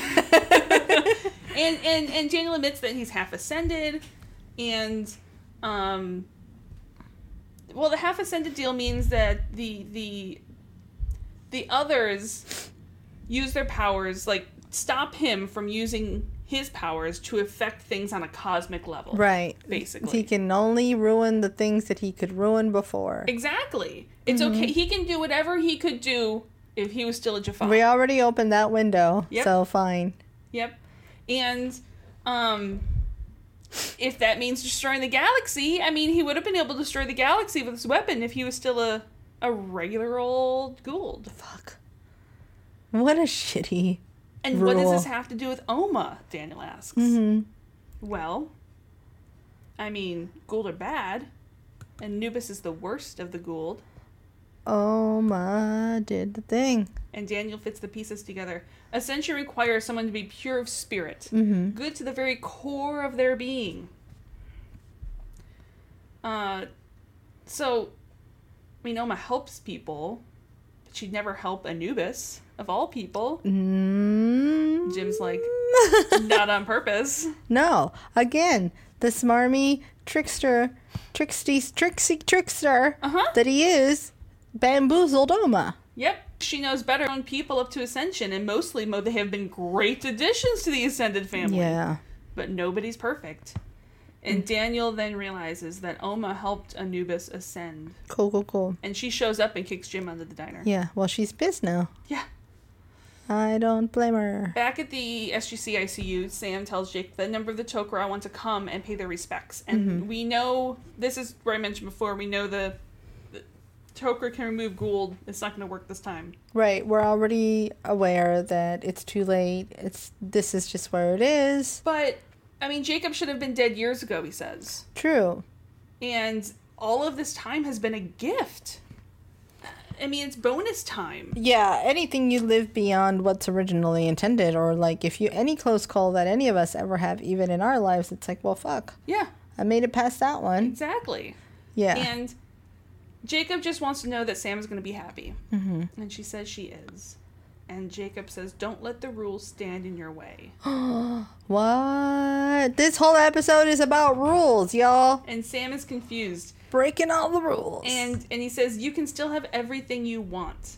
And we all know that she knows exactly what Uh-huh. Jacob is talking about. Yep. But I think for her own self preservation, she denies and probably even tells herself that she doesn't know what he's talking about. it's so toxic. It's so toxic. We'll talk about this more at the end. So in in Jack's office, Kerry comes in asking how Sam's father is. Don't go there. Mm-hmm. Yeah. And she closes the door, which is symbolic. Kerry Yeah. says, "Look, she likes him. Yeah. They're good together." Jack's like, "Yeah, I'm following the ellipses. There's Uh-huh. a but after that." Yeah. Uh, she's like, "You have issues." No shit, Sherlock. Yeah. she's fine. She's like, we all do. But there's a big, like, Samantha Carter shaped one. Yeah. That there's no going around. Because everyone in the world sees this. Yeah, the entire universe knows what's going on. Like Uh-huh. literally universe. Yeah. Because at some point even um, Thor's like, What the fuck, dude? Yeah. What are you guys doing? and she can't love with, I mean, live with that one. Y- ew. Yeah. And she needs to jump ship now before she gets in too deep that she can't jump ship. This next part makes me love Kerry. Oh, I, and I give, I love her and I give her so much credit for being like, I understand this. I'm not stepping stepping in the middle of this. Yeah. Because I deserve someone who's actually devoted to Also, me. Also on top of it, Yeah. let me give you something helpful. Yeah. And Yeah. she's like, look, I, I still want to work together. We agree this would not affect the job. I love this job. Mm-hmm. Yes. Like, you are not worth losing this job over. Right. Right. You guy I dated for like a week are Yeah. not worth me losing a job. As awesome as you are, yeah. well, they think you're great. Yeah. Uh, There are others. Yeah, there are. And I love her for having, feel like, yeah, this could be something fucking spectacular. Yeah. You're distracted. I'm worth more than you being distracted. Sure. And that's nothing against you in any way. And also, can you not be distracted? Go do the thing with the thing with the person. yeah. And she's And here's how. and she's like, before she goes, one thing she doesn't understand is the Air Force the only thing keeping the two of you apart? or is it your own stupid toxicity? Yeah, because uh, if it is, you're both making giant fucking mistakes. Mm-hmm. And I'll give him credit. He does not play dumb. Yeah. He doesn't go like, I don't know what you're talking about. No, he's just like, you He's got like, me. yeah, You got yeah, me. yeah. um, he says you should retire. He's like again, and she's like the president has appointed a civilian to run the SGC before. Mm-hmm. Just a thought, Dude, it's such a great thought. How have neither of them come to this? and you can see the gears turning in his head. They've been so caught up in how they can't have each other. yeah, This I had this conversation with domestic partner boyfriend Jesse, and he says, "Do you want them to hook up?" And I said, "You know, I don't know anymore." Because they've been so obsessed with this barrier Yeah. between them that I worry that the only thing keeping them together is this barrier, Is as id- contradictory. is the idea that it's forbidden fruit. Right. So what happens when you drop that barrier and they have to be actual people? Can they overcome that? I will say there is one moment in this hmm. episode, and I'll tell you what it is. Okay. And you probably can imagine your head Yeah. that I think is such a a, a natural and real moment Okay. that it is proof that yes, Yeah. Okay. I'll get to it. It's like can they get out of their own way? yeah. Can they get out of their own way? So in a new scene, uh, Fleet of Jaffa ships heads towards Tartarus. Bra'tac's like this, this time, this is time for this ancient warrior to fight his final battle. And Teal'c's like, uh, uh, uh, no, old man, we need your wisdom and your sound judgment for many goddamn years to come. Bitch, please. Yeah. And he's like, no, no, no. We need youthful, vital leadership. Like, you're the future, not me. And Teal'c's like, you're only as old as you believe yourself to be. Bra'tac's like, dude, talk to me again in 50 years. when your bones start hurting. And and Teal'c's like, indeed, I will talk to you in 50 goddamn That's years. right, I will, motherfucker, because you ain't going anywhere. And Braytek smiles. yeah. So at the diner, Oma and Daniel are still talking. Mm-hmm. yes, it's true. Anubis tricked Oma. He did old research. He came to Kheb. He knew the exact script he had to tell Oma. Shit. And when he realized, when she realized she was fooled, it was too late. She tried to undo it and she couldn't. And that's when the others stepped in. And sending him halfway back is her punishment. So is she just like not the smartest? Or is she just that open hearted? I think it is she is that open hearted and Anubis took advantage of it. Yeah. Damn. That sucks, Oma. She had never had a situation where someone was faking. Right. I, I just I I feel like Like she she, she should have some sort of bullshit detector. I have a hunch that it's not necessarily a question of her bullshit detector. I have a hunch that his deception number is that high. yeah. That's fair. Uh, so sh- he was warned not to use any knowledge or any power that he wouldn't have gotten as a Goa'uld. Mm-hmm. And she gets to watch him wreak havoc across the galaxy as her punishment. Good times. Powerless to interfere and just watching him stomp over things like a child in Lego bricks. I'm I'm surprised that Anubis hasn't pushed the limit. I'm surprised that he hasn't just gotten himself eliminated. Because I he think- doesn't seem like the guy with that so much self control. Well, but I think I think he I think he is because I think he understands the fact that if he did push the limits, the other the others would step in Right. and deal with him. He's like, I already have more power. Yeah, this is so all I need. Yeah. It takes me an extra fifty years. What the fuck is fifty years to someone who's now immortal? That's true. Damn it. Damn it, Anubis. So she's tried to help when she can to make up for this. Um, hmm They haven't stopped her from helping more people to ascend. So, question: Does that mean Daniel actually earned his ascension fully, or was she just kind of was he just kind of handpicked by Oma? I have a hunch that my head headcanon is Daniel would have gotten there if given the chance. If he knew to go to Kheb Yeah, and he had the time, he would have gotten there. Oma saw that and was like, here's a leg up. yeah. Here's a little fast pass for you. Here's a fast pass to the front Yeah. line. Yeah.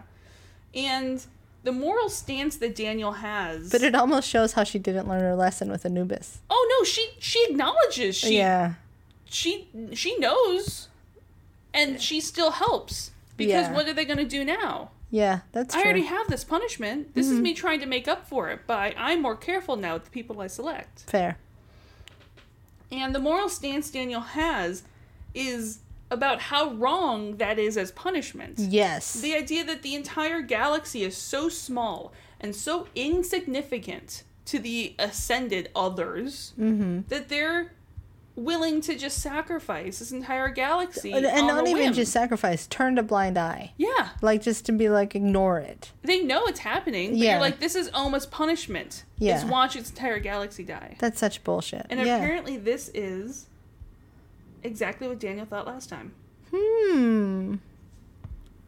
and she tries calling out to the other patrons there or he, daniel does Yeah. going off on them for not giving a shit that a whole galaxy of innocent people who were enslaved and tortured have to be destroyed as Yeah. insignificant. and that they should die because one person made a mistake trying to do something good. Yeah. And he tries to shake, shake someone's shoulder, but it's just like light emits from them. It's a great metaphor for, you know, if it's not happening on our shores, we don't care. yeah. Wow. And um, he's like, I know you can hear me. hmm Hasn't she suffered enough? Hasn't your point been made? And almost like that's the thing. They don't think the point's been made. I keep breaking the same goddamn rule. That's why you're here. Yeah, you know, and in their eyes, yeah, she does. She keeps breaking the rule. so it's like, okay, you clearly haven't learned not to fuck with things. And she's like, but who cares if I stopped? Like the problem would still be here. Anubis Yeah. would still be here. She's deep into this, ugh, clusterfuck. Like there's nothing that's going to change by me stopping. hmm So why don't I just keep continuing? Yeah. yeah. They're not going to. They're if she's good for a thousand years, they're not going to destroy Anubis, and Anubis's destruction will already be done. Yeah, it's. She made this mess. There's no way out of the mess because no one's going to clean it up, so she might as well just keep cleaning it up. Yeah, Yeah, she's already she's already touched the crime scene, yeah. so why not? Anubis can't be killed by Oma or by Daniel. Yeah, fuck. In a new scene, Mm-hmm. uh, the Jaffa arrive at Tartarus, and no one's there. Hmm. The defenses they fought through were automatic. Fuck. They've been hoodwinked, and now they have minimal forces defending Dakara. Cool, cool, cool. And Bra'tac realizes how foolish they've been by not destroying the weapon. Um. Yeah. So Sam watches from the observation level as the Tok'ra come to visit her dying father, and Jack comes in. He's like, "You okay?" Mm-hmm. She says she's good. Clearly, that's a lie. You. There's no being good. There's no, it- no. no. And also asking, "Are you okay?" is not a good question. No. Because the answer is no. The answer's no. What I think the right uh, look, everyone's trying their best, but I think maybe the question is, what can I do for you? Yes, but I also, with a since I have a little bit of Jack's personality, Uh huh. him going, "Are you okay?" is him going, "What can I do Yeah. for you?" Yeah, that's fair. It's like you have to get who's saying it, and you can't when you're the person who's in. You can't Sure. in Sam's place Yeah. get that. And it's it's one of those things too where even that's not the greatest. You No. know what I've learned is the best thing to do is to ask things like, "Have you eaten today?" yeah, yeah, yeah. You know, and then just go from there. And usually people forget that they are still alive, um, regardless of what else is happening. So it's like, hey, do you need some? Let me get you some water. Yeah. And because chances are, food in front of you. yeah, Um, Sam says that she thought she lost her father years ago. Ugh. And these past years, they've been closer than they've been her Yeah. entire life. Like, Selmak gave her the father that she didn't know. yep, And Jack pulls her in, putting his arm around her, Mm. and she holds this holds his hand in Yeah. the way that it sounds weird, like the way that she rubs her thumb across her hand. uh huh, That is a very intimate, Intimate. thing Mhm. to me. yeah, That's the sign to me that if they let the walls down, they would be fine. oh yeah. They just there's just a lot of squishy there. There's a whole lot of squishy. Mm-hmm. There's some serious shit they have to work through. But the fact that that is such a natural, instinctive thing on both of their parts, Yeah, that just holding someone's hand is is a thing. Like it's sure. it's like a step. But it's for some reason to me that little motion of like rubbing someone's ha- hand like that Yeah, Is a very you only do that with very few people in that's fair. Yeah. Um, Yikes. and she thanks him for just being there with her and Mm-hmm. he replies always Like the Snape that he i is. am just saying i'm not saying i'm just saying deathly hallows came out two years after this the book. i'm just saying j.k rowling was a stargate fan the book came out in 2007 Yeah, i'm yeah. just saying maybe j.k rowling stole it from stargate it's possible. It's very possible. very possible Yep, I dig it. yeah I'm for that's now my head canon Mm-hmm. J.K. Rowling is a fan of Stargate. Yeah, hundred percent. Uh, Jack is a Gryffindor. Oh, Sam 100%. is a Ravenclaw. Uh huh. Daniel is a Hufflepuff. Yep. Um, Teal'c Is is, a a, Gryffindor. Gryffindor. um, I can't think, except for bad guys. I can't think of. I don't know if we have. Slytherins. I will say this. I will say that there is a character Uh huh. that you will see. McKay might be a Slytherin. McKay's too much of a Ravenclaw. That's fair. Uh, he's like he may have been a hat stall Uh-huh. between the two, but he's gonna have his choice. He's gonna He's take Ravenclaw. clever and cunning. Like he's gonna save his ass. That's what I'm saying. I think he was a hat stall between Yeah. them, but he would have wanted Ravenclaw, so the hat would have given him Ravenclaw. But there is a character that exists in the Stargate verse Okay. that I can't talk about yet, oh boy. who is hundred percent a Slytherin. Awesome. You will get to meet this person soon. Okay. That's all I'll say. Okay. Good. You may have met this person. You may not have met this person. Too may have many met this person in a different guise before. Ah, too many questions. Okay. Okay. Got it. Got it. I'm not even saying which series it's in either. Yike. So Sam gets a nod from a toke around the room that it's time. She Mhm. heads in, she kisses her father's forehead, and he smiles at Sam for one last time, tells her he loves her, and dies. And Sam sits there helpless to help her father, and Jack sits there helpless to help Sam. Damn it. So back at the diner, Jim walks up to Oma and Daniel, gloating that Anubis took half their fleet away from Dakara, and those left are being slaughtered right now as we speak. It's only a matter of time before. Anubis gets that weapon in his hands. Awesome times. Daniel's like, you almost sound happy about that. Yeah, bro. This is where. I believe this is the point where you're like, is that Anubis? Yeah. I mean, Daniel and I are on about the same pace here. We're like, are. oh, fuck. like, what the hell do you have against Oma? You're like just rubbing this in, taking pleasure from her punishment, and and and Jim's like, I don't have anything against Oma. She's great. She's fantastic. Yeah. She's the one who helped me ascend. No. And he smirks. And, there's a creepo laugh. Daniel, you figured it out, huh? It's creepo laugh time. Jim Nubis! and he evil laughs. So, do you get to choose your ascended body? I have no idea. I Why? wonder why. Why? Why he went with Jim Nubis? Well, here's the thing. I don't. Here's what I don't know. Is that is their chosen ascended body, or is that the avatar that Daniel's brain puts them in? yeah, or yeah, or what? How Anubis uh, chooses to appear to Daniel. Yeah. Yeah. Because the the diner was chosen out of Daniel's memory. That's true.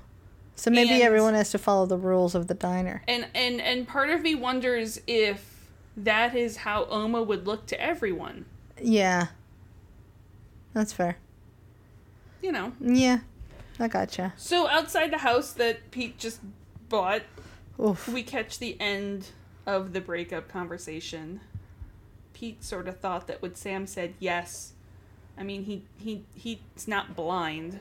He knew there was ah. something between Jack and Sam, but kind of thought with her saying yes that maybe it was, and he kind of trails off and Here's the thing: is these are the questions you address head on before you're before engaged. you ask for a hand in marriage. Uh-huh.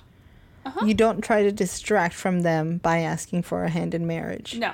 You say, "Look, I love you, and I'd like to move this forward, but I've got to understand what's really going Listen, on." I don't think I don't, I don't think there's not agreement and consensus that this was a flawed relationship from the start. yeah. Remember that part where like Pete spied on her yeah. Yeah. In the beginning? Poor Pete. He's gonna have a long road back to health, Yeah. mental health, Um, or just romantic health. not saying that Sam is innocent in the issues in No, this relationship. no, that's what I mean. Like they're both had a lot of fucked up shit to Yeah. deal with through this, and in their attempt to be kind to each other, they were actually just being nice, and it's not the same thing as kindness. And then fucking hurt each other. Yeah, and And he's like, "Don't tell me that you weren't worth the risk, because and, and don't tell me that I deserve better, because both of those are lies. No one's better than Sam." Which she's like, "No." Yeah. Um, all he can, all he can say is that he hopes she gets what she wants. Instead of just ending it there, Uh huh. Sam's like, "That's it." Again, again. You know what, Sam? I love you. Fuck off. That's all. You get that much. Sorry, I keep coming out of the shot, y'all.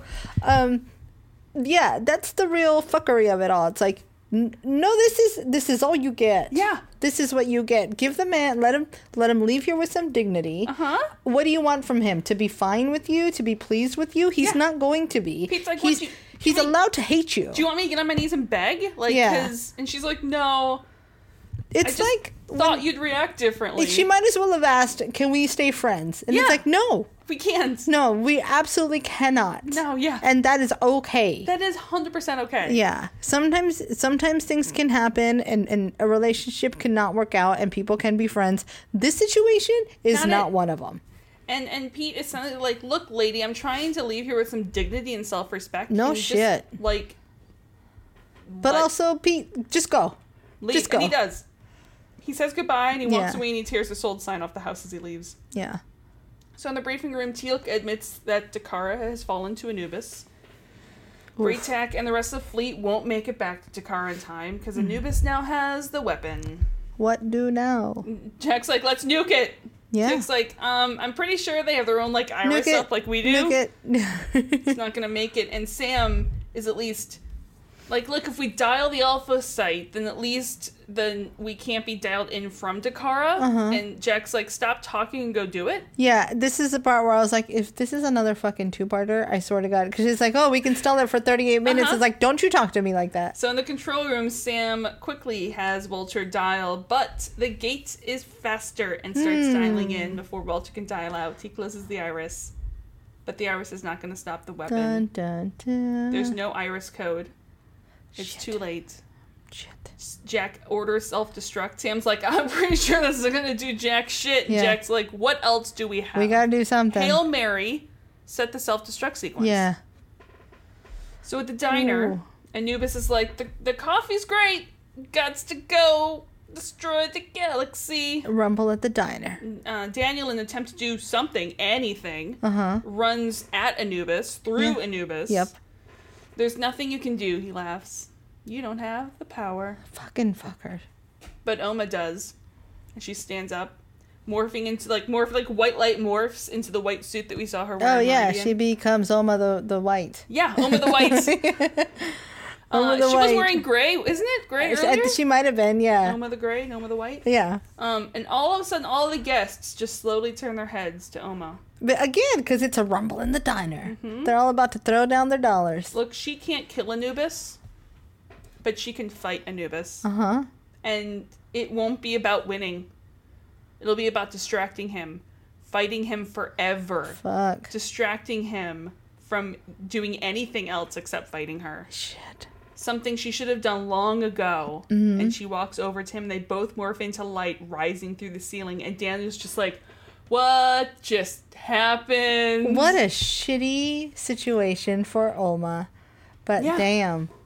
But again, that I feel like that is Oma owning owning up to her actual punishment. That's actually a more appropriate punishment. Yeah. Like now you have to roll this hill, this ro- ro- boulder up the hill every day. yeah, because because before Oma, Oma was like, "Oh, my punishment is watching him destroy this galaxy, and and I'm still going to be helping people. Yeah.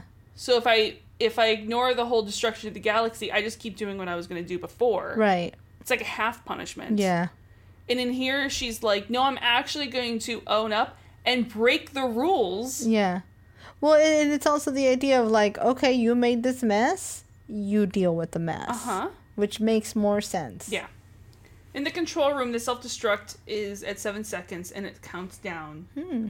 and starts slowing. It's a Daniel. And actually stops at one second, 1.26 seconds. And the wormhole shuts down. And they stop the self destruct. hmm.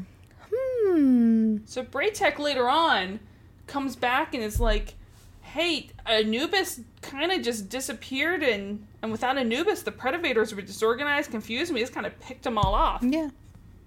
And Teal'c says that many Jaffa died at Dakara. But those that survived are now united as never before, and they all agree that the weapon has to be destroyed because, duh. Because reasons. And instead, at the site of the weapon, they're going to put a memorial. Oh, I like that. And Sam is like, "What the actual fuck exactly happened? Does Yeah, somebody explain things to idea?" me. Because my dad died. Yeah. And I broke up with my fiance, so Uh-huh. I've been a little bit distracted. A little bit distracted. Yeah. And Anubis was about to wipe off all life in the galaxy, and then he just stopped and is gone. And we get a third indeed. Hmm. And Jack's like, "Think it was Daniel?" it was definitely, definitely Daniel. And of course, Jack's the first one to be like, Daniel did it. Here's the thing: I don't know if it was Daniel. It wasn't. It was Oma. Yeah. But that's what Jack. Well, uh, that's my thought. Yeah, yeah, yeah. Oma did this. Yeah, 100% Oma did this. Yeah. But to give Daniel some credit, Yeah, yeah, yeah. without the prompting and This the dialogues, This is true. she may have not have jumped true. to that decision. Um, and off screen you can hear Daniel yelling, "It wasn't me." Jack's like, "Am I finally losing my mind? Yay! All done now. It's coming from inside the house." and before Daniel can tell anyone to not come into Jack's office, Jack Yeah. does and is shocked to find more Daniel than should. so here's why. Why do we think? that- So he, Jack's a military man. Yeah. Works out. Uh huh. Probably goes to the gym. Yeah. Seen naked men before. Uh huh. Oh, What- probably seen Daniel naked What in the part gym. is aside from him being back? yeah. Why does the nakedness shock Jack? I think it's just more of like they're not in a locker room. This is not a place where nakedness should exist. It's outside of its space. Yeah, I think it's a schlong. it's, it might be. That's all. He's I'm just like, hey, why is it awake? Yeah. Like I think that's what it is. It's like, oh, what's going on? why, why is it awake in my office? Oh.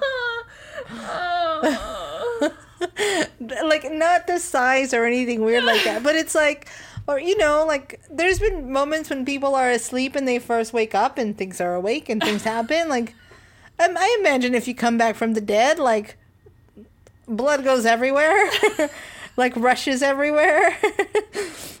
so I think that might be what the like. Oh, jump Sure. back, yeah. sure. I'm trying to be as as And uh, non gross as possible, but that you're honestly. succeeding so well. Uh, and then and then looks around to find anything. Yep. Goes not the American flag, Nope. obviously. God, no. Here, let me pull the SGC flag Yeah, down and, and hands it to Daniel, who comes out wearing only the Stargate flag. Oh yeah. in a scene that has been gift a thousand times. Well, yes.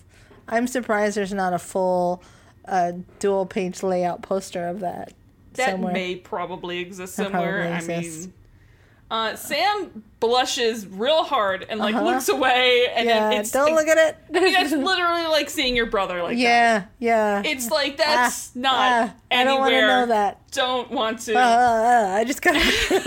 yeah, no, no, no. Yeah, no, don't. no, no, no, Uh, Don't think about that too hard. And Bra'tac is just like, I can appreciate a fine specimen Yeah. of a human being. Why is this man not a fighter? There's yeah. a lot going on there. Uh huh. Bra'tac is is like as if it is a Michelangelo sculpture. He's an advocate for virility. he is. and Daniel's like, this is a long story. Jack is trying to look anywhere that is not his Yep. best friend. Sam is like, this is I can I go? go. Yeah. That's kind the of perfect. perfect final scene, Yeah. Jack finally gets the whole team to his cabin in Minnesota. Mm-hmm. Sam's like, this is this is actually really great. Why haven't we done this years ago? Jack's like, don't go there, lady. Yeah. Don't even at I me. have been Don't offering this for years. Don't at me, bro. They're here now, at least. That's all that really matters. And Sam just confirms there's no fish in that pond. No, and you know what that is? That is to me um, proof that Jack is an enlightened being. Yeah, yeah. That in itself is a Zen koan. Well, see what what what my favorite thing is is that we've been seeing this cabin now for many many years, and we've seen him fishing at this cabin a couple times over the many years. Mm-hmm. Yeah. I have internally laughed every single time Mhm.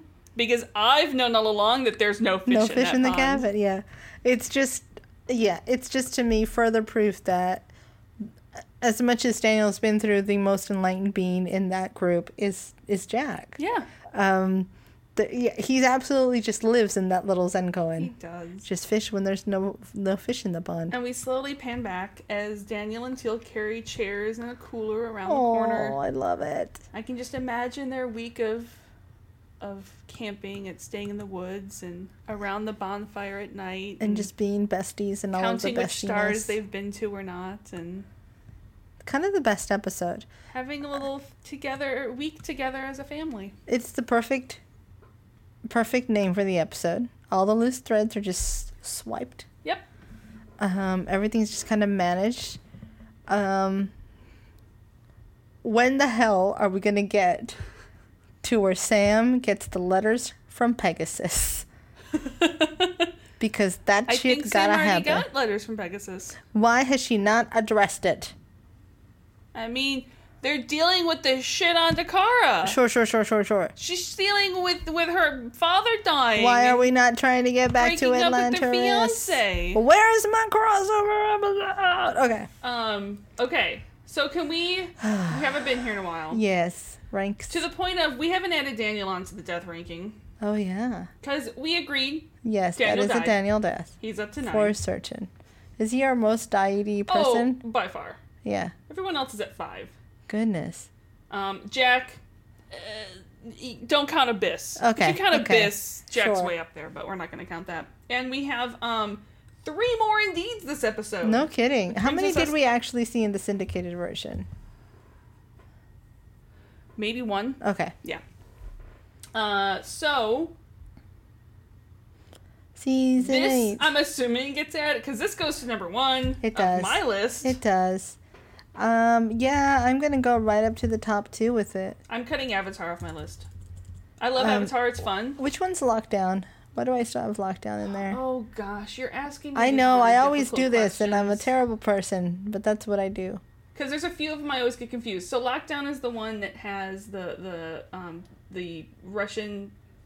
Uh, uh, Oh, and at the end he dies. Yes. He sacrifices himself. Okay. Um, so then I'm going to actually. Um, I don't want to lose lockdown because I enjoy it. okay. Um, affinity. Tell me what affinity is. Uh, Affinity is is when Teal'c moves off base. Oh yeah. Yep. Shit. Yeah. Sacrifices is uh with like uh, with Ishta and uh and Rya'c's Okay. wedding. Okay, so then I'm going to kill affinity. Okay. Um, and then I'm going to put threads just below new order. Alrighty. Um, but Avatar is hanging on by a thread. Get it, get it. Um, holy moly, guys, this episode was long. yes. Uh, thank you for sticking around. but it was through. a long episode. yeah, technically it was a 90 minute episode, Yes. so we're doing all right. Um, so thank you for sticking around through this. Um, we'll see you next week with. Oh, the gift, I believe. Hold up. I'm sorry. That's okay. I've just failed. I usually No, no, put no. it at the end of my notes, and I didn't. But I'm pretty That's sure okay. the next episode With- is Atlantis. Atlantis season one, Uh, yes, episode The Gift. 18. The gift. I knew what the episode was, but I blanked for a second on the title of the episode. The gift of poop. The Um, gift of poop is what we're watching next. Um, and just to, um, again to clarify the schedule because it gets, it, we're still a couple more weeks of being wonky. We are going to watch SG SG. We're going to watch SGA. Stargate Atlantis, Uh huh. The Gift. Uh huh. We are then going to watch the two-part season finale of SG One, Oh, Moebius, Okay. one and two. We are And then, going to come back to Atlantis. Okay. We are going to watch um The finales. the because it's actually a three-parter. Okay. Two at the end of the season, one beginning of the next. Got it. So we're gonna do one episode of Atlantis next, and then we're gonna jump over to two episodes of Stargate, and then jump back over to three episodes of Atlantis. Yes, and Correct. then Okay. and then um there's still going to be a little bit of wonky after that because technically SG One season nine begins with a three parter. Holy farts. Eventually, we're gonna get back to every to bouncing back and forth, but it's gonna because we have all of these multi-parters, and I don't want to split the multi multi-parter up Yeah. by putting a weird episode in the middle. Hang on to your bit. butts. yeah. Um, guys, you know where to reach us if you have any questions or suggestions or opinions on whether or not Jack and Sam's relationship is toxic. Because who knows? What do you Let's think hope is it gets What do you through. think is in the future for Jack and Sam's Uh, relationship? I think they're gonna like struggle. okay. They're gonna struggle for a little while. Okay. Um, that's all I know. Do you think it's gonna start? Do you think it's gonna stay a status quo? It's not gonna stay where it is. It's gonna get really uncomfortable, and they're gonna struggle through it. And I don't know what happens on the other side. Okay. Uh, but it is time for it to stop being stagnant. Um, so find us on Twitter at Terra Podcast. Find us at Facebook at There's No Place Like Terra. You can email us at there's no place like Terra at gmail.com. Rate us, like us, review us on podcast things. Uh, we love you guys. Well, You're awesome. see you next week. Okay, bye. Bye.